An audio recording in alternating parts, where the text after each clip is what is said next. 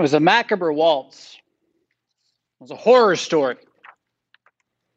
The dance that this girl did in front of these people. I don't know. I've heard pastors talk about how it was all but a pole dance. And then again, in the ancient world, it'd be very common for the ladies who don't hang out with the men, because you don't hang out with the men, to come in and be pretty for a few moments. And maybe a young girl or five would kind of dance with a tambourine and something. And not necessarily a problem for us Christians. The problem is the hearts of the people at the party.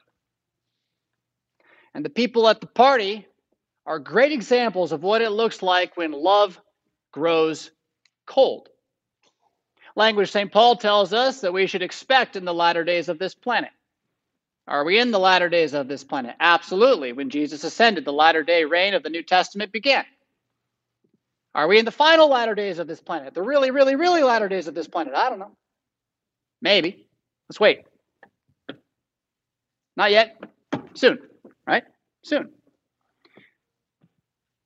Are we at the latter days of the American dollar? Well, that's a fun one to talk about. I'd love to chew your ear off about it sometime. Hard times we live in, lots of news. My biggest concern of all of it, though, is that already love grows cold among many. And I can only foresee, no matter what else changes in this American life over the next generation, 30 plus years, is that the children who are growing up right now, they're not going to be more loving. They're not going to be more comforting.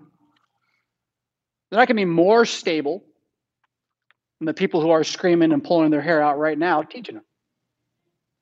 Where are they teaching them? Did I just condemn the teachers or the TV?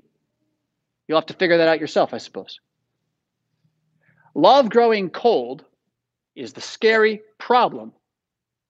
What do you do when your neighbors are like the Herodiases, right? When they're that kind of person? Imagine that your neighbor actually, because you said divorce is wrong, wants to kill you. If she could, she would. And the only thing stopping her is, well, the laws, the policemen, all that. I don't think we're going to defund the police here. But if love grows cold, again, what happens? So let's rejoice that we're not quite at a point wherein we are seeing the daughters of our famed rulers trotting out the heads of people as a joyous birthday present. We're not there. Then again, the daughters and sons of the generation of the elite who lead us certainly are advocates for abortion, almost across the board. I think back to my vote for Bush, too, how he convicted me to vote for him by saying he'd let Jesus into his heart. And I thought for that reason, he'll be pro-life and we'll get some pro-life something done. But I learned something.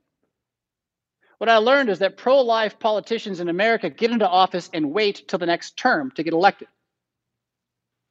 And pro-abortion politicians get into office and change everything as fast as they can. So I just don't trust any of that anymore to deal with the real problem, again, of love growing cold, which is the making of humans who could conceive of living an extra decade by murdering the babies of their grandchildren to make serums of living juice. I watched The Dark Crystal when I was young, and it scared the bejeebies out of me. But what were the evil bird creatures doing? They were capturing little tiny puppet people who had big, cute eyes. And they were putting them in front of a crystal that sucked their life out, and then they drank it to live a little longer. And I thought, God, I don't want to ever see that again. I probably watched it 5-6 times. I was a boy. Boys don't think. Boys just do. But now it's like, wait a minute. I thought everyone who watched that movie or anything like it would just know that the most important thing you have is your children and your children's children.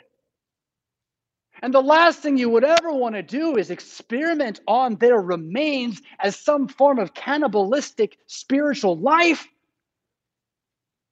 So again, forgive me if I look at the big picture and I'm like, you know, I don't think America has God's blessing anymore. I do believe every Christian in America has God's blessing. I do believe every Christian church in America has God's blessing.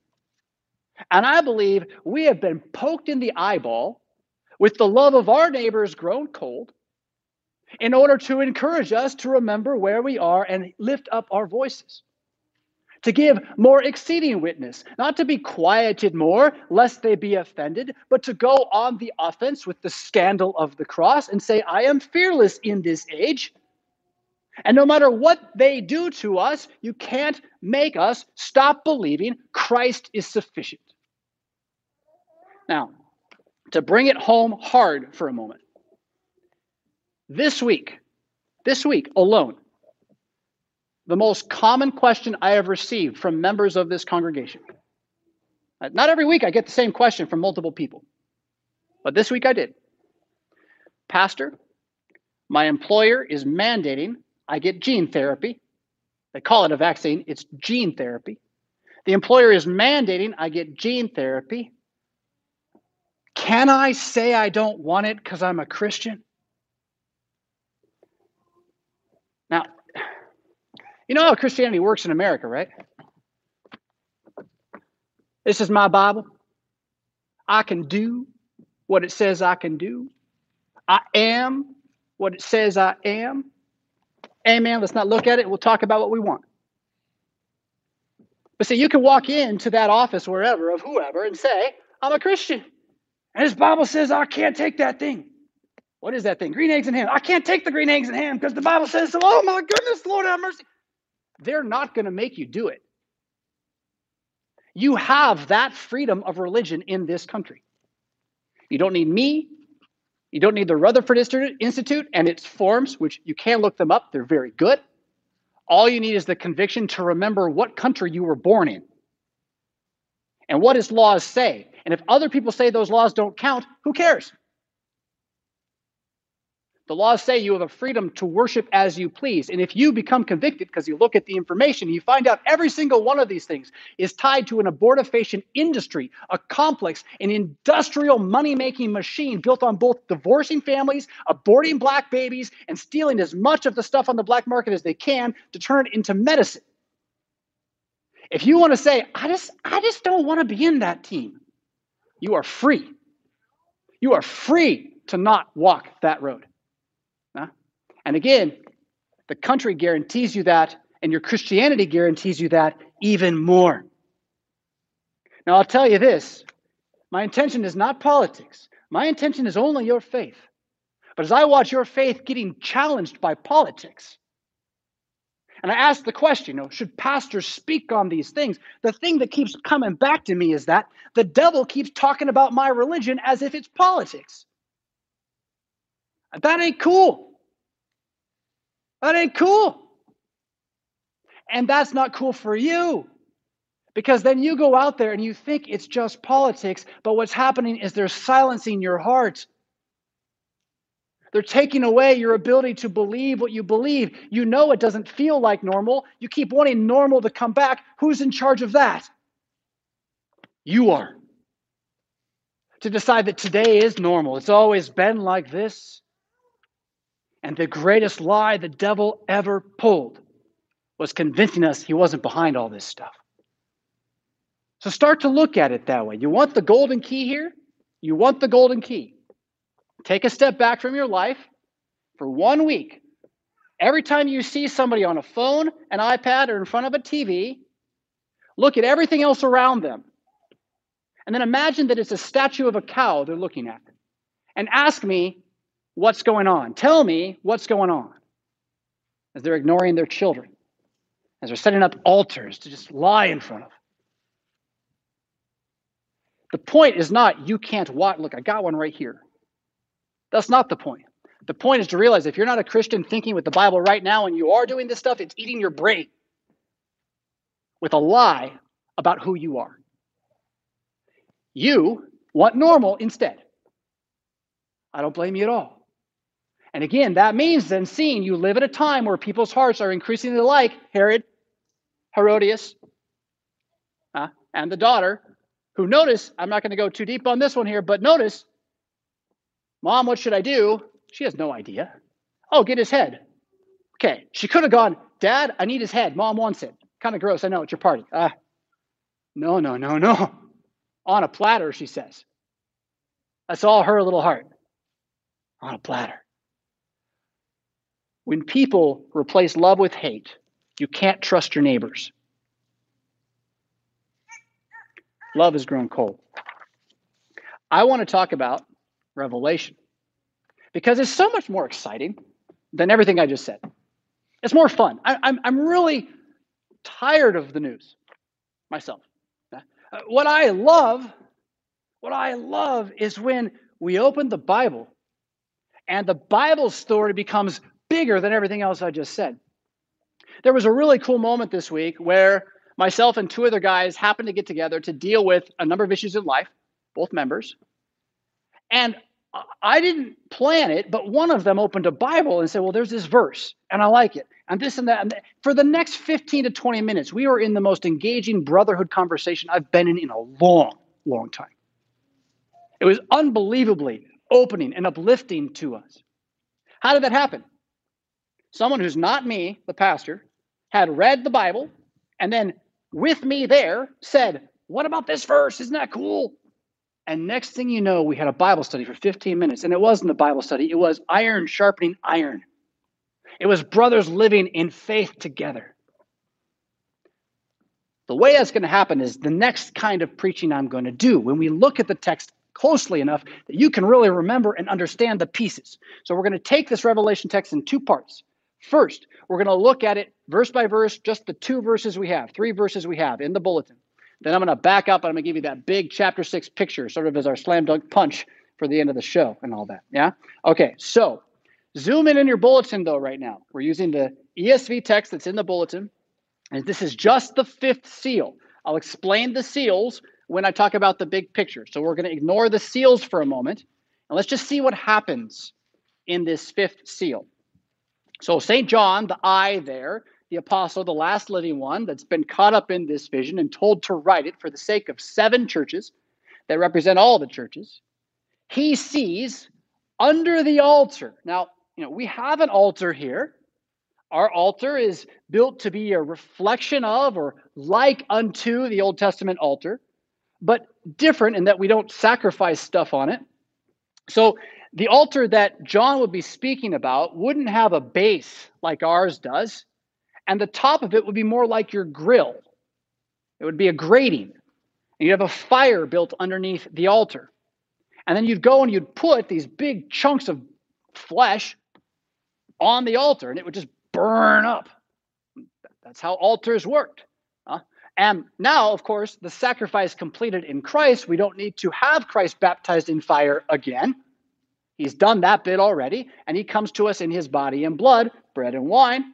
So our altars are more for receiving than for giving, if that makes sense. But nonetheless, you can picture here that fire underneath in the throne room of God, where John is seeing a lot of this happening.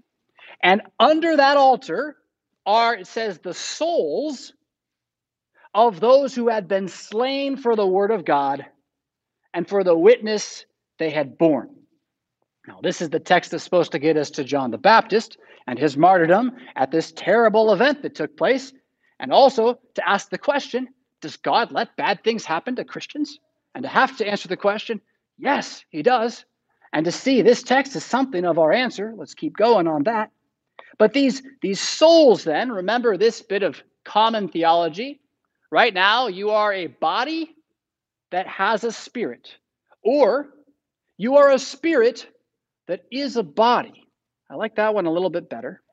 And that death is the end of you when God takes the spirit back. But now he's made it so that his taking the spirit back is not the end of you. But instead he's taking it up to rest with him in what he has prepared in Jesus. Now don't confuse that heaven with the last day resurrection. All right? So these souls are bodiless Christians waiting for the resurrection with us. They're still experiencing time somehow. I don't know how. But what they're doing while they experience this time waiting for the last day is they pray. They pray. Now, we'll come back to that. Notice the language about them being slain. The Greek word there is, it's not just killed. It's like bloody murder kind of thing. I mean, it's slaughter is kind of the word. Why are they slaughtered? Because of two things, the word of God, the witness they had borne. Now, I think this is definitely meant to call attention to those Christians of the past who indeed were martyred, the way we talk about it, right? Justin Martyr is named such because he was killed for his faith directly. Or Stephen in the Book of Acts as the first martyr of the Bible. He witnesses Jesus is risen, and he's killed for just that. So clearly this text includes them as a picture. But I want to suggest to you that in the bigger picture of this chapter, this text includes you no matter what. I think it's important for you to know that it is God's plan to slaughter you for the word of God and for the witness you bear. That is, he is going to kill you in such a way as to bring your faith out of your mouth more. And this is generally his plan of salvation for you in this life. I'm like, why did I become a Christian? That sounds painful. It's because this life is a lie. It's the wicked man who he sets up with the perfect ending. He has everything he needs. He sees no problems in his life except a bunch of other people, and then he dies with no repentance. That's what he does for the wicked. He brings them down in a moment. For you instead, he shows you that you live in the valley. He presses you down into the pain, and he pushes you forward so that you keep looking up from those thorns to see that he is the shepherd leading you all the way. In this then, please see that everyone who dies in the faith is killed by God, because he's the author of death, and that because of the word of God that's within them and the confession of faith, the witness that they bear as Christians, this means that all Christians indeed, when they die, rest with Jesus under the altar, whatever that means. And they're going to be engaged in prayer, as I said. That's verse 10. They cried with a loud voice. Now, that word cried, like the word slain, is kind of polite for the language. Shriek is maybe better. Screamed, you know, but these are men and women shrieking under the altar. What do they shriek? O sovereign Lord, Almighty God, right? They're calling out to God. Holy means set apart, right? And true, that means never changes. How long before you will judge and avenge our blood on those who dwell on the earth? Now, in all the ways I imagined heaven, I didn't imagine it would be me saying, I can't wait till it's over. But that's what they're saying. But what are they saying they can't wait till it's over?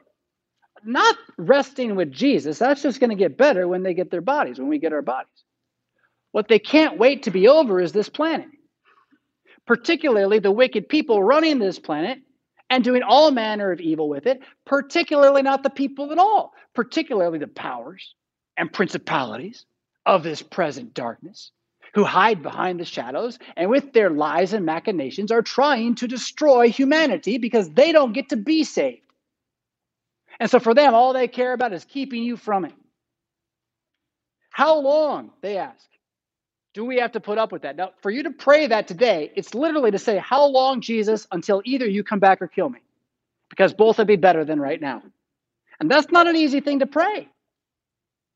Or sure, it wasn't before 2020. It's getting easier a little bit, I think. And it'd be better now if he came back, right? Somebody testify? Amen. Yeah, it'd be better now if he came back. It'd be better now if he avenges our blood. See that? The how long is until you, Jesus, avenge our blood. What does that mean? Okay, again, you're a body, soul, that's going to get split by death. You deserve it, and yet you don't. You do. You have all penalty for yourself, and yet it wasn't like you came up with it by yourself. Nope, you were led away and astray by something that's not even human. And again, that thing, that being, Satan, Hasatan, the devil, whatever you want to call him, Beelzebub. Now it gets a little easier to pray this prayer. How long, Jesus, until you absolutely wipe the floor with the devil? How long until you come back and you make it so he can't lie to me anymore? How long until you make it so that I cannot be deceived or have to distrust or be concerned or have anxiety or come up with any other idol I make up because I can't believe in you in this flesh? How long, Jesus, till you free me from that?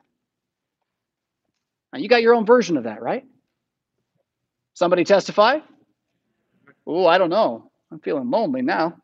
Goodness. Okay, so the prayer, how long? I know you can pray how long. What are they given?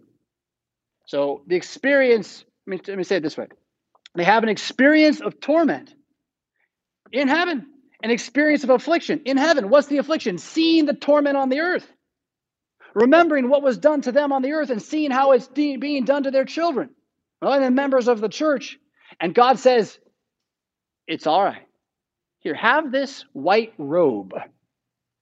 They're each given a white robe and told to rest a little longer. So how do I understand this? The white robe has absolutely got to be the sufficiency of Jesus Christ. It always is, you know. Your sin was like scarlet, I've made you white as snow. There it is. So they're all reminded that Christ has got this whole thing under control. How long, O Lord, until you? Did I not die for you? Did I not rise? Am I not ascended? Here. You're resting where you are if you'll take the time to breathe and look around. And again, that message is to all of us again here as the church. I said it last week, I'll say it again. The answer is not more of you. The answer is never more of you. They're given a white robe, they're told to rest a little longer. Be still and know he is Jesus until the number of their fellow servants and their brothers should be complete, who were to be killed as they themselves had been. Every time you can't figure out why life is still going on the way that it is. Oh, I can't get it fixed on any level. The answer is that God still wants to save somebody who's not you. He's got you. And he wants the light of his gospel and the knowledge of his resurrection to come to someone who's not you. And so until that number is complete, he lets it go on. And now, you know, for my part, 44 years ago, I'm glad he let it keep going, because I wouldn't have been here otherwise. And as much as I can honestly tell you that there are elements of my internal life in torment that I am so ready for him to come back and take away from me. I want not one more day with this in my heart. But I will still praise him and say, thank you for making me who I am, that you might redeem me from it. That's yours here, as you are under this altar, right? Feasting upon Christ, calling out and seeing. You want normal back. Even when it comes back, don't be deceived. It'll never be normal here. Normal is the last day. All right, so that's verse by verse here. If you've got your Bible and you can join me on this parade through chapter 6, we'll try to have a little bit of fun at the end. We got plenty of time for it, although I'm warm if you're not. So summary up to chapter 6. Chapter 1, John's on an island. He's there because he's a Christian pastor, and the Roman government have put him there as a prison. He's in the Spirit on the Lord's Day. I would contend to you that means he's reading the Bible and writing down things from the Bible for us to go study. And if you read Revelation carefully, you can quickly see nearly every verse is an Old Testament reference point. It's like a concordance as a book about the Old Testament. And so to be in the Spirit as John is, you would then go and study these same stories. These stories come in a pattern or in an unfolding that's a little bit geometric. It's based on numbers. And the main number in the book is 7, because 7 from the Old Testament is kind of a main number. It's the number of holiness. It's most connected to Genesis chapter 1, in which you have the earth being made in 7 days. And the 7th day is set apart. It's made holy as the Sabbath for rest, right? So 7 then is that number of holy rest or Sabbath rest or holiness in God. And John will build the whole book around four of these sevens. I used to teach three, so if you watch my old videos, you'll see I say three, but I realized it's kind of obvious, but there's really four. Three would make sense since that's the number of our Lord's Trinity, his own identity in eternity, but four makes even more sense because four is the number of the earth. And the main biblical way we get to this is that you have the four corners of the earth. That means the four cardinal directions, north, south, east, and west. So because you can go in any of those directions as this three-dimensional being on a two-dimensional surface, right? You have then four becoming this number of the earth, which will lead to a bunch of other stuff like we're going to look at here in a moment, the four horsemen of the apocalypse. There's four on purpose. Okay, so there's four sevens in the book of Revelation. Three are letters to congregations in what today is Turkey, back then Asia Minor. That's happened already. After that, there's this moment where you see the throne room of God and you see a lamb looking like he has been slain but alive on the throne. And you see a book that's sealed with, I don't know, glowing golden seals, however you want to imagine these things that lock the book shut. And nobody seems to be able to open it, and it's so bothersome to John, he begins to weep and cry. I tell you that what he sees is the truth of God closed to man. He sees that none of us can go and find God, and he weeps. We're cut off.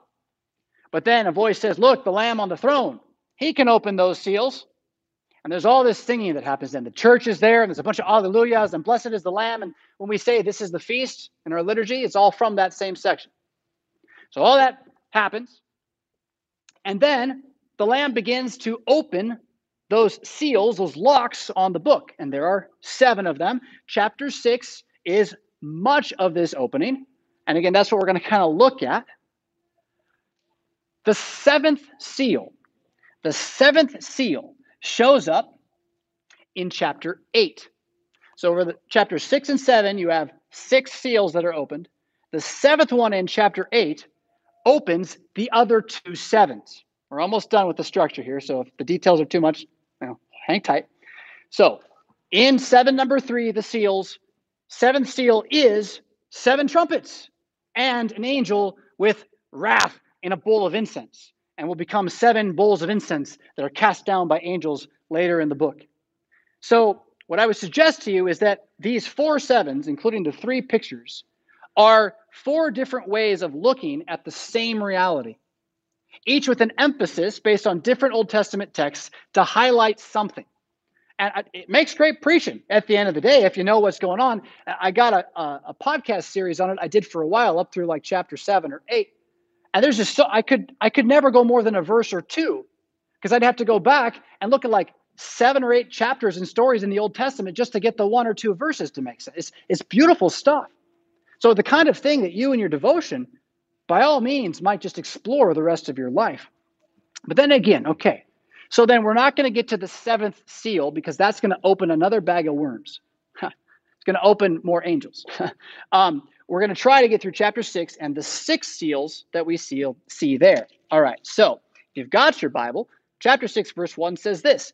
Now, I saw when the Lamb opened one of the seals, and I heard one of the four living creatures saying with a voice like thunder, come and see.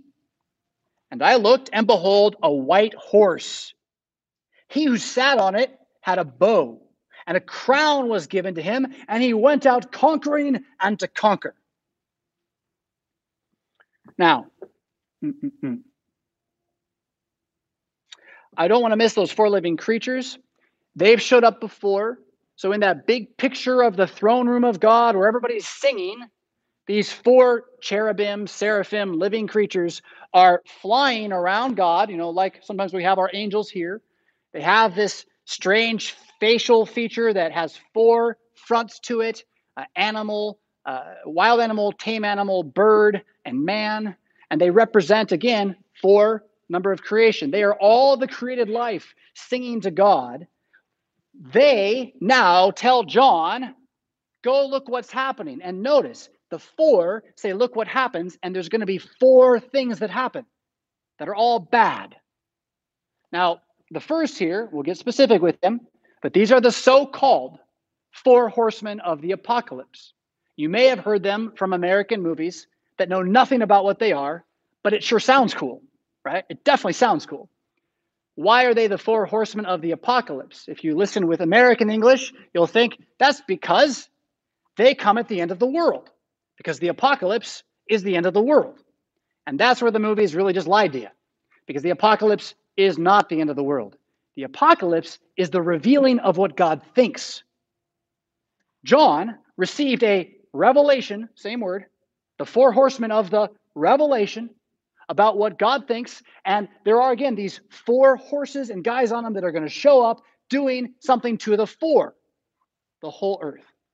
So why is that story all there? To convince you of this point.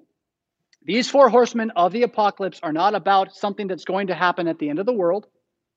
They're about the way life has always been on this broken planet, and how various types of suffering just go here and there about the earth, and no one really even knows why, but they're rending destruction behind them wherever they go. And this first one, he's the one that's the hardest to explain, this guy on the white horse. There's going to be another white horse later, and he who sits on it is named Faithful and True, and a sword with two edges comes out of his mouth, and he conquers the nations. That's Jesus. Now, there are some who think that because that horse is white and this horse is white, that this is Jesus too. I'm less on that one. There are others who kind of would say, well, it sounds like war, right? Conquering. But see, war is going to show up on a different horse. So the debate is out. Is this the devil himself? Not bad. Is it the pride of mankind? Sure. Is it tyranny? Yeah. It's all of that. But again, of all of these, it's the one I have the least clarity on. The others get a bit easier. Verse 3. When he opened the second seal, I heard the second living creature saying, "Come and see." Another horse, fiery red, went out, and it was granted to the one who sat on it to take peace from the earth, and that people should kill one another. And it was given to him a great sword. So now, I mean, you can see this guy, right? Rider on a red horse, big old sword, and wherever he goes, imagine how big he is, or spiritual glory is falling behind him. Men's love grow cold, and they're willing to slay each other over a piece of bread, or some such thing. Now, as we move into the next two horses, I want to emphasize, I said, all of this Revelation text will have Old Testament references. If you want to see the horses, they're in Zechariah. They're in Zechariah chapter 1, and I believe it's chapter 4, but it might be chapter 3. And you get all the colors, but then they shift it up a little bit, and they seem to represent all the same things, but then not quite. And that's exactly how John always does it. So there's nothing weird there. It's just he takes what Zechariah was saying, which we can study for their time, and he says it to his time. And again, I'm going to take that whole story here in a moment. Right now, we got a white horse of power. We got a red horse of war. Verse 5, when he opened the third seal, I heard the third living creature say, notice it's connected to the whole earth, "Come and see." So I looked, and behold, a black horse. And he who sat on it had a pair of scales in his hands, not like fish scales, right? But like a balance for weighing things. He had a pair of scales in his hands, and I heard a voice in the midst of the four living creatures saying, "A quart of wheat for a denarius, and 3 quarts of barley for a denarius, and do not harm the oil and the wine." So, without going into the narrow details of what a denarius is, that means that for a day's labor, you're barely eating. That's what that means. Okay. So, here he is with his scales, balancing all things and saying, the food costs way more than you know the food should cost. So, well, famine? Yeah. Plague? Yeah, that's more the other guys in Zechariah. Bad government? Yeah, a bit. Banks? Definitely. The temple shekel, what Jesus got mad at? Absolutely. Right? You've made it a den of thieves, whatever it is. Shoe store, but we cheat you. Yeah. That's that. Men who cheat each other and who take from each other rather than give. When he opened the fourth seal, verse 7, I heard the voice of the fourth living creature, whole earth, say, "Come and see." So I looked, and behold, now the word here, pale horse, is great. It captures it in the language, but it means more than that. It means almost undead or sickly, glowing with a green white. It's not a healthy beast, this thing, right? That's the idea here. It's a sick horse. And behold, a pale horse, and the name of him, we get his name, who sat on it was Death. And Hades followed with him. Well, John will do this in Revelation. He will distinguish between death and Hades. Death would be the angel that actually takes your life away from you, takes your spirit back to God as God commands. And we can debate who he is in the big picture of angels. We don't want to care too much about those things, really. But he is like the one who kills. Hades is not so much the one who kills as the one who catches those who are slain.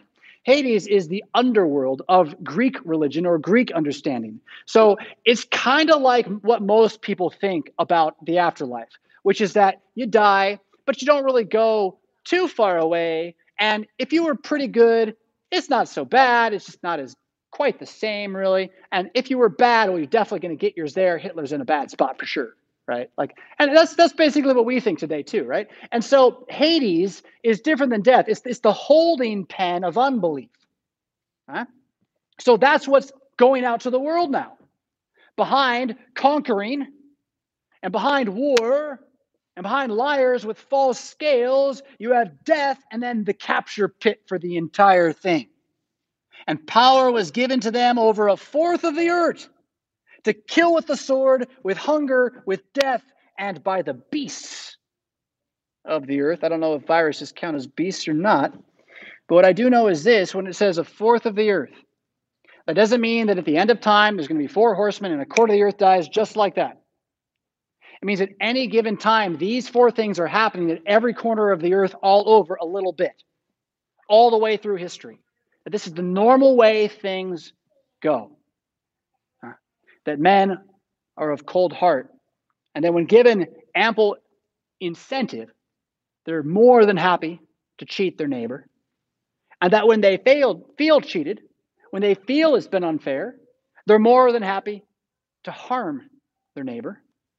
And that is because they have a heart that would prefer to conquer rather than to receive. The problem of humankind there in these 4 horsemen. And then right on the heels of that, you are under the altar saying, "How long?" And you see why now. How long? And you get your white robe. And then, verse 12, he looks. We're skipping over our text again to the next part. He looks, and I looked when he opened the 6th seal, and behold, there was a great earthquake. And the sun became black as sackcloth of hair, and the moon became like blood, and the stars of heaven fell to the earth, as a fig tree drops its late figs when it's shaken by a mighty wind. Then the sky receded as a scroll when it was rolled up, and every mountain and island was moved out of its place. And the kings of the earth, the great man, the rich man, the commanders, the mighty man, every slave and every free man hid themselves in the caves and in the rocks of the mountains and said to the mountains and rocks, "Fall on us and hide us from the face of him who sits on the throne and from the wrath of the Lamb. For the great day of his wrath has come, and who is able to stand?" That's the counterpart to your prayers. You say, "How long, O Lord, until you restore the confidence of our faith and bring us back to those days when families came to church and lived and loved each other as people waiting for Jesus' return?" And he says, to make that happen, to answer your prayers, I must in fact destroy evil things.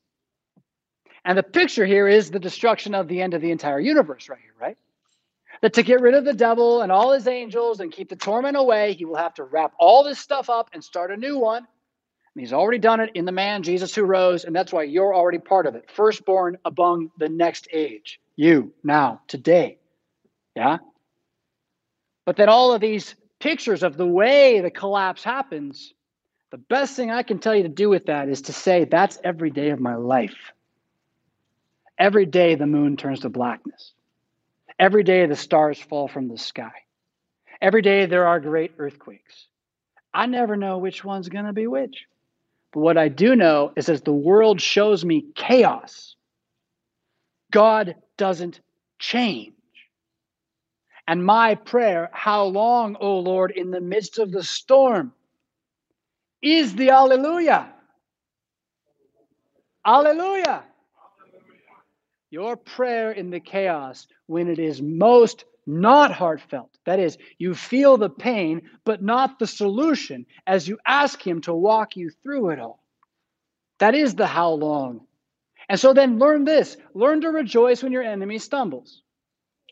I am praying fervently for the order of these here United States of America. I am praying fervently for the order of this state of Illinois. I am praying fervently for the order of Winnebago County, that people of goodwill and good work might dwell together for many years in good order. But I'm not going to tell myself that that order is more important than Christianity. And if that order tears itself down, I will see that as God's judgment on it. And I'll stand right beside every one of them and say, grab Jesus. Get wisdom. Step into the light. But part of that conviction again, means knowing the world's already ended. When did the sun turn to blackness? Somebody tell me. He is risen? 3 days earlier, sun was dark. All these pictures about the end of the world already happened in Jesus. That means you may embrace it as your identity forever. And if it actually were to happen, if we walked out tomorrow and the sun was black and there was blood falling from the sky, hallelujah! He has a plan. This is his plan. Those four horsemen, they come, they go. You keep praying. How long? And keep knowing that the white robe of Jesus' righteousness is sufficient for today. And then walk out into that chaos confessing boldly, knowing none of it's going to touch you. On the other side, you're going to see just a touch of verse 7, chapter 7, I mean.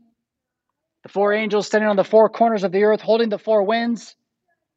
They say, don't harm the earth, the sea, the trees, till we have sealed the servants of our God on their foreheads. I heard the number of those sealed. So remember, you got these four angels praying, and they represent all creation. And they say, look what's happening.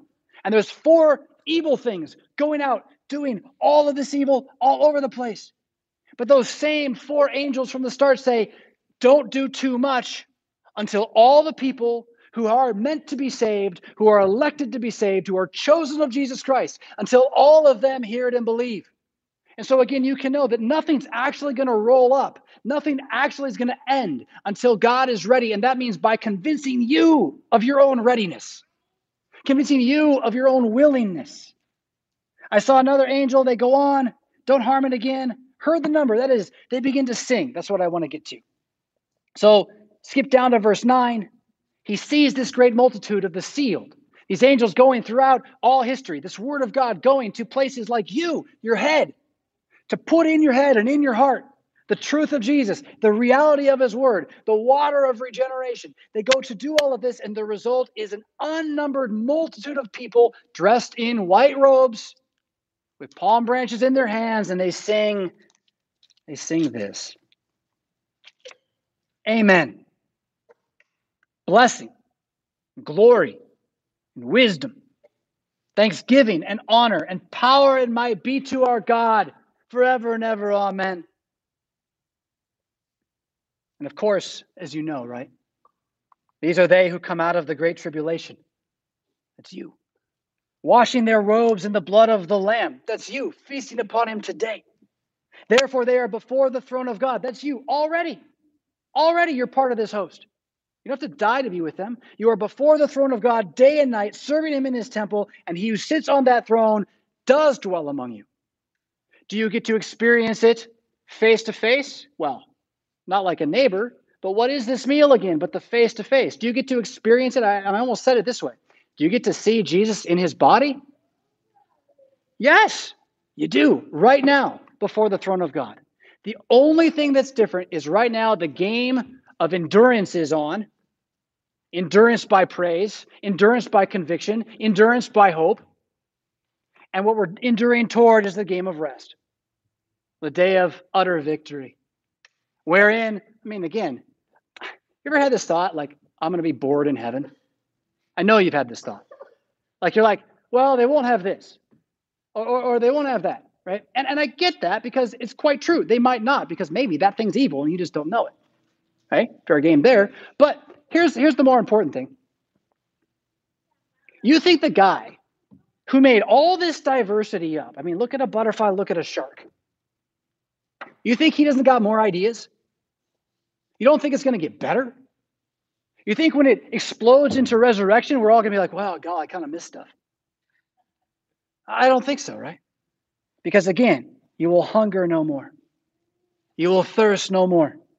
The sun shall not strike you nor any heat, for the Lamb who is in the midst of the throne will shepherd you and lead you to fountains of waters, and God will wipe away every tear from your eyes. Yes, indeed. Look for that day where you get to feel it.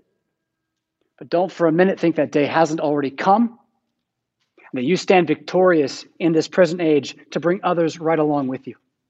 Not by trying. Not more of you. Not more of you. Just by being. He's your God. He's going to walk you through this. Hallelujah. In Jesus' name. Amen.